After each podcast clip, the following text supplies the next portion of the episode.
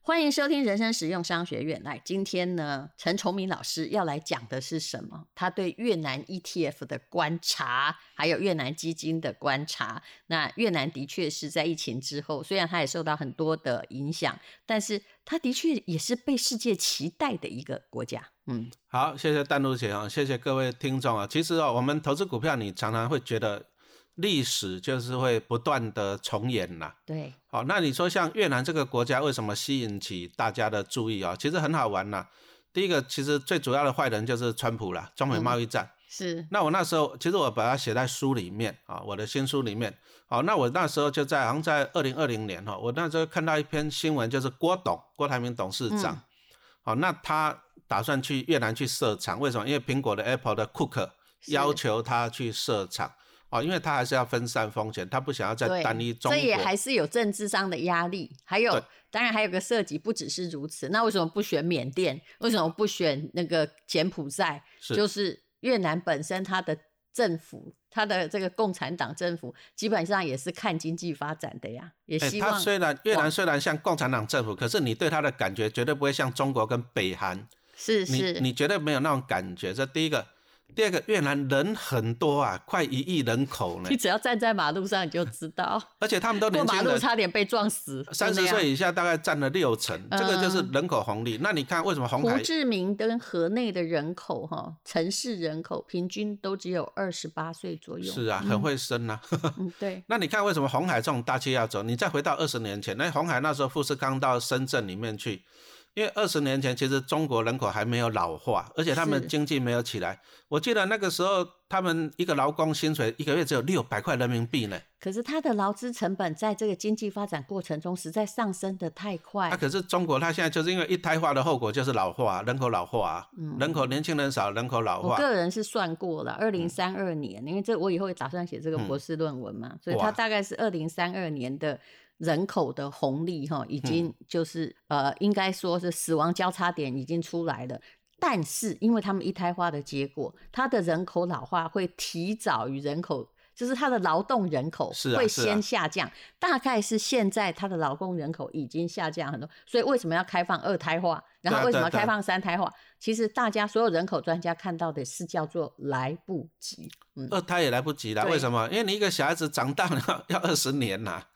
对没那么快啊。然那、后嗯再来，中国这个泱泱大国，他也不能够忍受，就是说我的一个劳工一个月才拿六百块人民币是嘛，的啦，所以他就会要求来涨价，涨价，薪水要调高嘛。嗯啊，再来，他们也是转型嘛，世界工厂慢慢转型到世界的市场。嗯，那你以这种以红海这种哎代工大量劳力的厂商就不划算了，所以这就纷纷就是跑到越南去。嗯，那在越南为什么是越南？因为它的 FTA 它也是全世界签约，好像也签了蛮多的，十几个国家这样子来讲。就是它虽然是共产党，但是它还蛮重视经济发展。而且它有很多的关税的福利哈，是啊还是啊没有消失，嗯，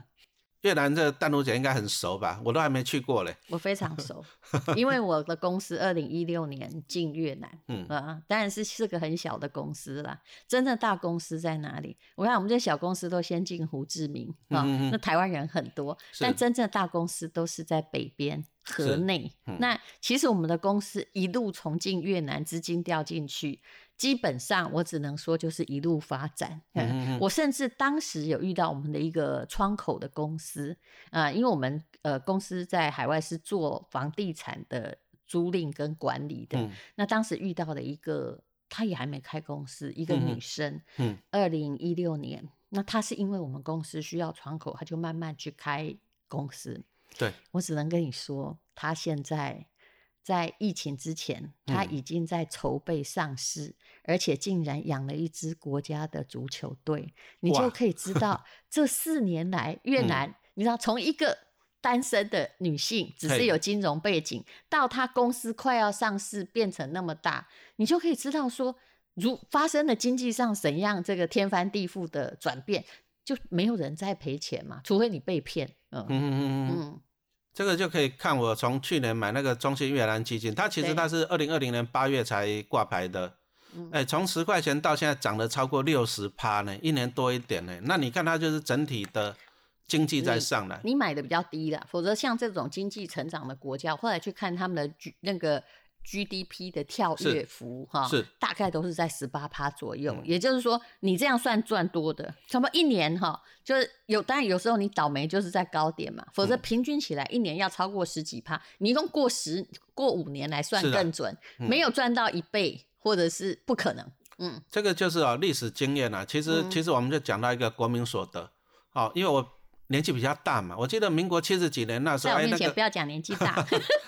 民国七十几年那时候股市大涨哎，从那个是千点几百点涨涨到那个万点，淡如姐应该有共同期不好意思盛，吧？但是我们都没有钱。哎我那时候大学生，我也没有钱呐、 我那可是啊时候大学刚毕业，我才大你两岁还是几 岁，就没有钱嘛。哎、可是哦，我们那时候为什么会这样子？因为台湾的国民所得，你看民国七十几年从两千美金到三千美金，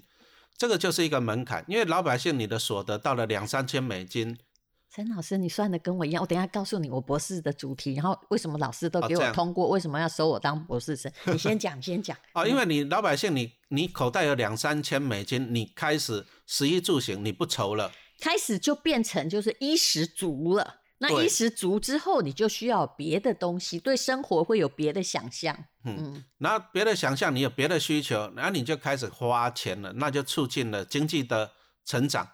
然后再来就是你有闲钱你也去投资了，嗯所以你看它台湾其实不止台湾，你看亚洲，你说南韩、日本都一样，中国对也是一样，对，只要国民平均所得上两三千以后是，的股市就往上，还、哎，五倍、十倍这种涨幅对嘞，二十倍的涨幅嘞，然后股市什么跟它呼应？答案就是这些国家房地产，因为对通房常地它产就是在人口红利的这个上升期。然后结果呢？呃，我有做过一个初步统计，但我现在统计资料还没有很完备啦，但也嗯差不多。嗯我统计这亚洲四小龙的经验，还有中国大陆的崛起经验。如果你的国民所得可以到达两千五百块，就破哇两千喽，啊对开始加速喽，到对嗯两千五呢，一直到八千、九千、一万以内，其实都是房地产和股市的疯狂成长期。对了，还有对金融股，那时候三商银也上上一千块了，国寿还上了一九七五，对，好那不是说过了不会涨，而是过了之后的涨幅跟人口红利可能没什么对挂钩关系。真的哦、啊，所以说你看哦，那个中信投信他就很聪明，他在为什么在去年发行越南基金？对，因为越南的国民所得，就像淡如姐讲的，已经突破到2000了两嘛千看多这了个。很准哦。嗯有有有，嗯那那个富邦投信，你上富邦投信官网去看，他们今年推出零零八八五，他们也有讲到这个国民所得，哎，这个我英知道雄，他有上你的 podcast，也有上我 的 podcast。这个嗯英雄所见略同啊。是啊啊，其实我们这个用整体经济来看，啊，整体经济啊，但是其实啊、基金跟 ETF 还是有一个比较大的区别啦。嗯啊，基金就主动型的啊，ETF 就是被动型的嗯，啊，所以说投资人你还是要研究一下，老师有写在书里面。最大的影响就是 FOL，就是外资的持股上限嗯，啊，因为越南这个国家他们刚起步嘛，但你如果外资把它好公司都买走，规划盘起了嘛，丢所以说哈、他们国家都有要求，比如说你这家公司，他们一些比较大的，你说像什么机场银行了、它有限制外资，你最多只能持有三十趴。嗯可是你限制外资持股，你就造成这个股票流动性的困难。嗯，流动性啊，就是比如说你想买买不到股票，因为因为你已经到买满了，那、政府不准你买了嘛，对就是他偷偷外资。那 ETF 因为是追踪指数，是指数它很重视这个流动性。嗯啊，也就是说，你如果说你买 ETF，你可能买不到这些啊、持股上限满的公司啦，因为是指数它没有流动性。对。可是，但是基金可以，因为基金它不追踪指数。也就是说，如果以越南而言，基金比 ETF 的指数更容易赚到钱，对哎不对？它可以如果市场往上的话，嗯它可以买到这一种就是持股上限满的企业是啊、是嗯这是它的优点，基金的优点。但是基金也是有缺点啦，就是它每年它可能要收你的经理费，还比较蛮贵多的，收嗯比较多。哦，可那是如果有赚钱，羊毛多给人家一点也就无所哎谓。，这个是划算的，这好是我像的想法了。哎这个很不要正确太计较，很正确啊我。万一一只猫都抓不了老鼠，它每天给你吃的少也没用啊。对啊，很正确，这很正确。你说像那个中信越南基金，从去年到现在涨了六十趴，是你一年给他两趴的是，呃经理那费，又怎样？你给我要五趴我也给你啊，你每年给我赚五十趴，给你十趴我也给啊，是不是？哦，这样子嗯，啊，但是你买基金就是有，像我是买美金啦、美金你就可能你要换汇呀、啊，再来就是买进基金它的缺点就是手续费嗯啊、哦也比较高，然后收到一两一两趴，所以加起来可能就是三点五趴左右了哎、啦。差不多，嗯你很你很你很很懂 数字 啊，但是 ETF 也有它的好处啦，嗯，你进出方便啦，就所以是它就股票吗？对嗯，啊，啊，所以说有时候 ETF 哦你进出方便，你就可以做价差是啊，所以说我个人定位就是，哎，越南基金呢零零八八我就做价差啊，快进快出啊，越南基金我就嗯长期持有哈、这是我的策略，是，其实像这种真经济在成长的国家啦，呃，就是而且那个呃，它在我算过它的呃 GDP 哦，嗯大概平均国民所得大概是在二零一六年是，超过了两千五左右。嗯嗯那也就是你不可能一直停在两千五啊。如果它的改革开放政策 都经济发展政策，而且一直在跟大陆抢客人的嗯政策 都没有改变的话，的确是我一直觉得哈，对我不是越南基金的代言人，我是觉得就是你赔了也不太有关系，嗯，哎哎，基因为本这上个国家本身 OK，嗯，我是长，我个人因为我自己也买了十万美金嘛，我自己也是长期看了，而且我我讲实话啊，我我这十万等到回到一百万，我再拿回来就好了。嗯，哦，因为我自己觉得说涨个几倍，几倍是小看啦、因为你看台湾股市，我们也是一样，你看民国七十几年那是嗯涨了二十倍嘞。你的欲望真的还蛮高的，十万要拿回一百万，那你但是中间要有加码啊。你知道我的 ETF 为什么？我其实现在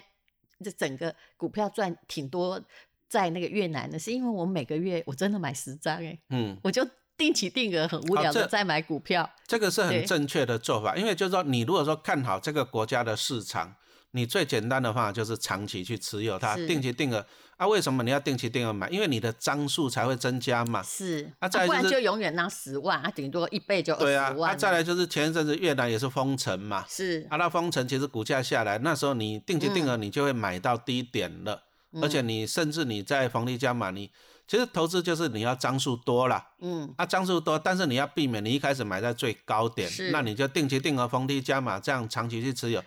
但是你还是一句话讲，你要看好它的长期的趋势，你才能这样子做啊。比如说你长期看好越南，你就长期定期定额买。是，嗯，可是你如果在二十年前，你长期看好日本，你定期定额买到现在，搞不好你还是赔钱是的，因为这个国家的人口红利在下降嘛，是啊 GDP 已经变成老化国家，没有再增加。你买欧洲哪一个国家二十年前定期定额，你一定死很惨呐、 对啊，嗯所以说你还是要做一些基本的研究，像像刚刚淡如姐这样子讲，你一个国家，你就要从那个国民所得嘛，啊，在对人口的老化、人口红利这方面，哎、以后就看淡如姐的博士论文。没有，我等我其实是要研究哈，那其实老师一看就知道这个人对房地产很感兴趣。我哎在研是究 GDP 跟房价的指数的关系，就有啦，民国七十几年那时候股市大涨，接着就是房地产大涨了，然后就一去不回头了。是的，台湾的经验啊，其实历史都不断的重演，台湾发生了，中其国实也发日生本了。也是这样发对啊生都是这样因啊为它人口会在一九九六年死掉，那所以呢，它是从一九七零年到七几年到九六年，就是它的 GDP 努力的在跨越两千嗯五，然后一万两万上去，然后终于有一天它不动了，它崩盘了，大概有就印这象，啊样日本那时候泡沫到多严重？那时候他们很嚣张，说把东京的土地卖掉，可以把整个美国买下来。是的，可是那个泡泡就吹破了是。啊、吹破了。所以说投资嗯当然你还原是因很多啦，哎，投美资国你还也有是尽力打压它了，嘿，有有有，美国也是很坏的国对家。嗯啊你说像他们之间什只有么你东敢芝讲半导体啊之类的， 嗯，其实美国都是看到你你一个国家你那个半导体，其实美日本刚开始半导体产业是很强大的嗯，啊，但是美国人觉得威胁到他了，是就用所各以嗯种方法去啊让他这样子失落的二十年。 对，还有广场协议，哈，先让你这个呃日本的东西慢慢、嗯你很好，我让你不要有太大竞争力，因为你日币变得很贵，嗯，对啊对啊，所以各式各样的方法啦。但是我跟你说哦，我觉得有以经济来看，国际间没有道义，唯一的啊道义就是本国的利益，你看美国对啊人讲话，他们总统什么讲话，第一个都是啊美国的利益是。啊，他们你看因为们他讲本来话。就不需要考虑到什么台湾、他日本的他利益，永他远是都是美国自己总统啊，哎，像之前那不是德国那梅克尔对那个川普也是很不爽吗？是啊，那个法国的总理不是也很不爽吗？是，因为都只有讲个人的，他们都只有讲到自己的利益啊。是，我这个没有必要不爽。就好像我最近在看《梅克尔传》，有人嗯说他什么亲中或对一些东西没有讲什么，我说人家没有真的一定要对国际的事件发表什么正义凛然的看法，因为他是德国总理。嗯如果你是德国人，你也希望他思考到的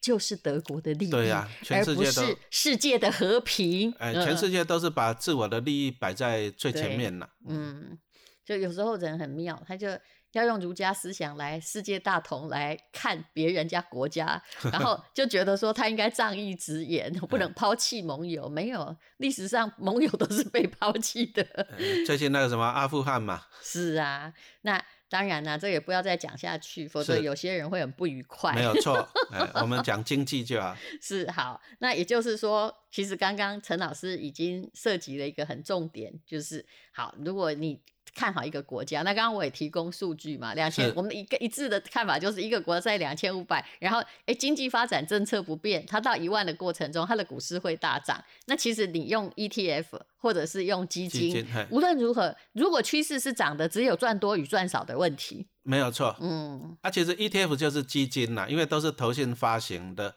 ，ETF 是可以当做股票买卖的基金啊嗯，本质还是基金哎、。你的书里面有写到说，哈，惊吓指度超高的哈，你可能不要买，对不对？嗯有有没有什么？你说有些国家的股市无涨跌幅限制，像好搭云霄飞车，到底有哪些国家？哦，第一个就是说啊，我们拿那个哦，因为美国股市跟香港股市都没有涨跌幅限制啊、啊，对，所以我要呼吁一下，像现在粉丝团很多那种诈骗的，叫你加对赖群，哎对，然后要你去买港股，千万不要对信，因为香港是没有涨跌幅限制的。对然后他骗你去买，然后他到货给你，你可能一天就赔五十趴，赔九十趴，你还是的跑不掉啊、嗯千万你要。我看过跌九十趴的、哎就是对那种啊小股票，你不要以为你一块买，它不会变成零点一，哎，就是会。哦所以说你你只要看到说什么陈老师叫你加那群，那淡如姐叫你加那群报名牌给你的，这个绝对是诈骗。其实我真的觉得他们很糟糕，因为有些时候前面用名字，本来用一些阿里不达的名字嗯被封了，对不对？对啊然后开始就用什么啊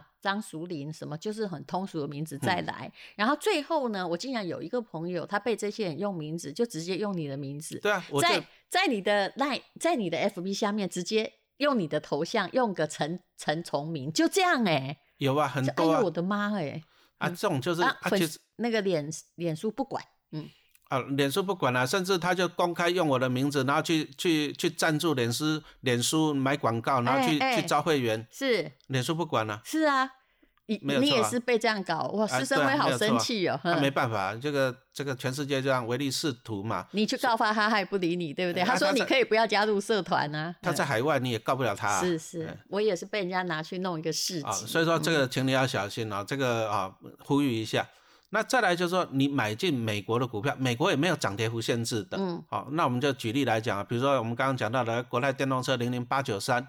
那它第一大跟第二大成分股就是那个 Tesla 跟 NVIDIA，这个都是美国的股票。嗯，哦，那投资人可能觉得说，台湾股市有涨跌幅十趴的限制嘛，是不是？对，啊，比如说台积电最多涨十趴，跌十趴、但是 ETF 只要它成分股是海外的，它就没有涨跌幅十趴的限制哦。嗯哦，你要注意，因为特斯拉没有十趴嘛，NVIDIA 呃没有十趴，所以零零八九三、零零八九五这个也没有涨跌幅十趴的限制哦，这个请你要注意哦。哦哦，就再是什么国泰智能电动车，对不对，对，还有一个富邦未嗯来车是，啊、这个我所以是它的它是 ETF，可是它的成分股，股价活泼，嗯哎，它的是的成分股都是在海外，那就没有嗯涨跌幅十趴的是的限制。嗯哦啊，再来你要了解你买的是什么商品嘛。嗯，你说像去年那个原油正热啊、哦原石油正热、原大石油正热，这个也是让很多人伤心了、几百亿就蒸发了，几百亿是，啊、哦因为怎样？第一个，它是它的买的是期货，嗯期货本身也没有涨跌幅限制啊。嗯再来，你台湾你又买正热，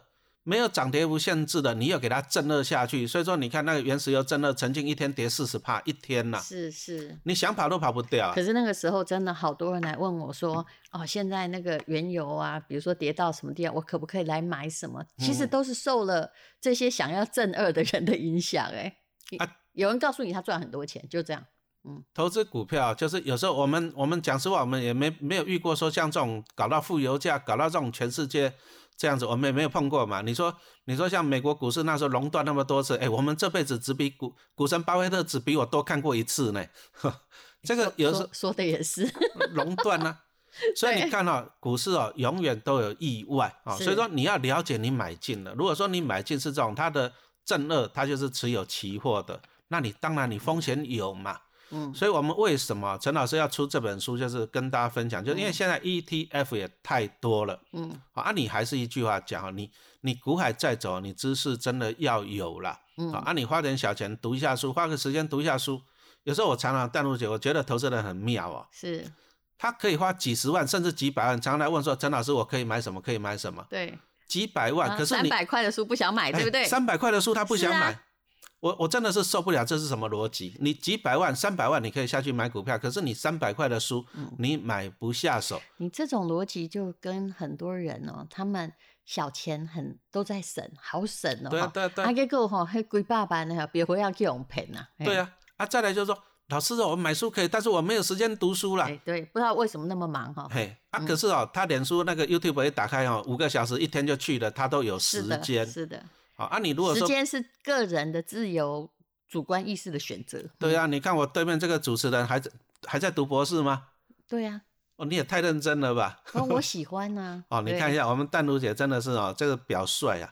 啊、爱读书，而且读书要事业有成，这个才是重点。哦，以后还是要请淡如姐 p a c k a g e 的多分享 一下。